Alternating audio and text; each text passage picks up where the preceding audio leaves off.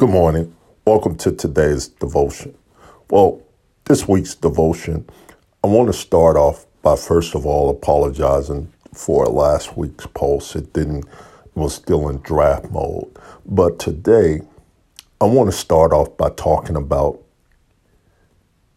because um, I'm going to start with this scripture. Can God trust you with what he's given to you through the Holy Spirit? And today we're going to start at Matthew chapter one, verses eighteen through twenty-four. And here's a backdrop to what we're discussing. You see, when Jesus came into this world, he came through an impossible situation, to where something had never been done before, something that looked impossible. So I, I need you to have this in your mind.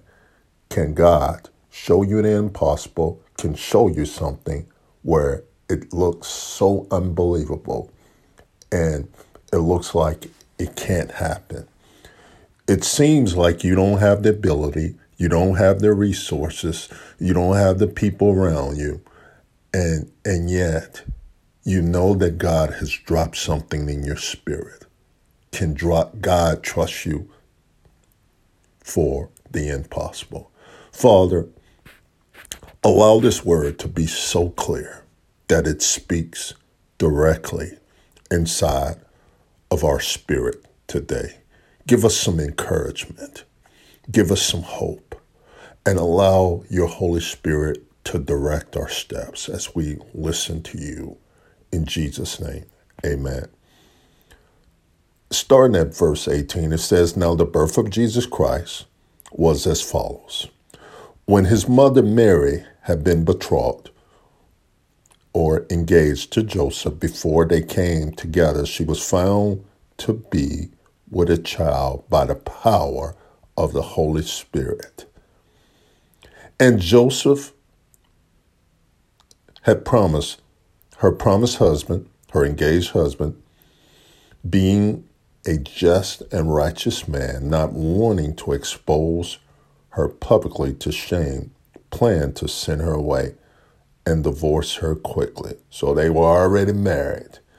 They had already been engaged, but so, but he's trying to figure out a way to quietly divorce her because, of course, in those biblical, well, it's supposed to be married until death do us apart, of, or when somebody uh, leaves the relationship or commits adultery, that's the only way that you can divorce somebody. So Joseph was keeping that part of, of the law. So he thought his wife had relationships.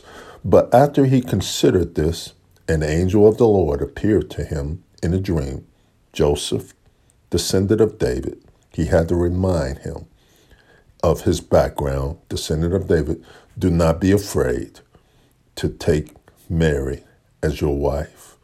For the child who has been conceived, this is our word from the day, can God trust you in what he's conceived in her? Uh, is of the Holy Spirit. Can God trust you with what he's conceived, even when it looks impossible? And then he, he goes on. All of this happened in order to fulfill what the Lord has spoken through the prophets.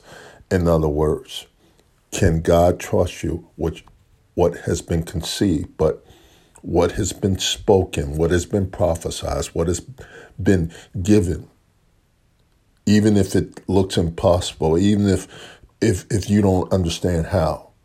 Behold, he goes on to verse twenty-three, the virgin shall be with a child and give birth to a son, and they shall call him his name Emmanuel, which translated means God is with us. As long as God is with you, you can be assured that God will allow it to happen. Let me continue on. Then Joseph awoke from the sleep and did as the angel of the Lord had commanded him, and he took Mary, but he kept her a virgin until he had, she had given birth to, to a son. In other words, what was conceived was done through the power of the Holy Spirit. It has not had nothing to do with man. It had everything to do with God. Let me go on. Can, number one, I need you to write this down. Can God place the impossible inside me or you? Number two, can God tell me his plans? And am I open to do exactly what he wants me to do? What about if I don't know? Well, this is why Jesus said the following in, in verse John fourteen. Read John fourteen and six with me if you would. Jesus said, see, Thomas had this same question.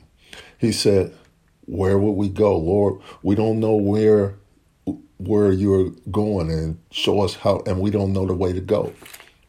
Jesus said this word. He said, I am the only way to God and the real truth and the real life. No one comes to the Father but through me. In other words, in order for you to know which direction and which way to go, you can be assured if you're staying through Jesus and through the power of the Holy Spirit, the Father, which is God the Father, will give you directions, and you can trust him.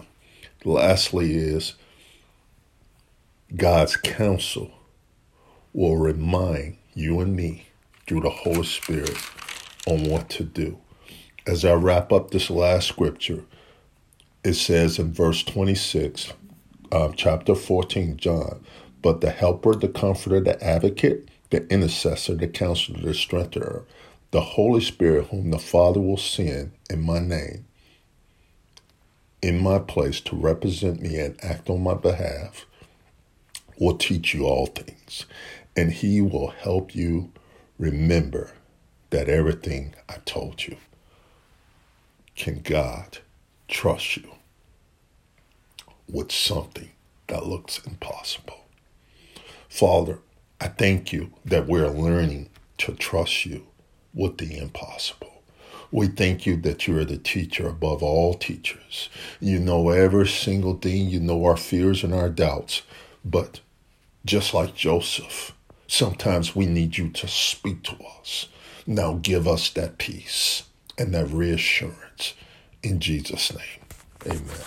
Well, have a wonderful day and stay encouraged.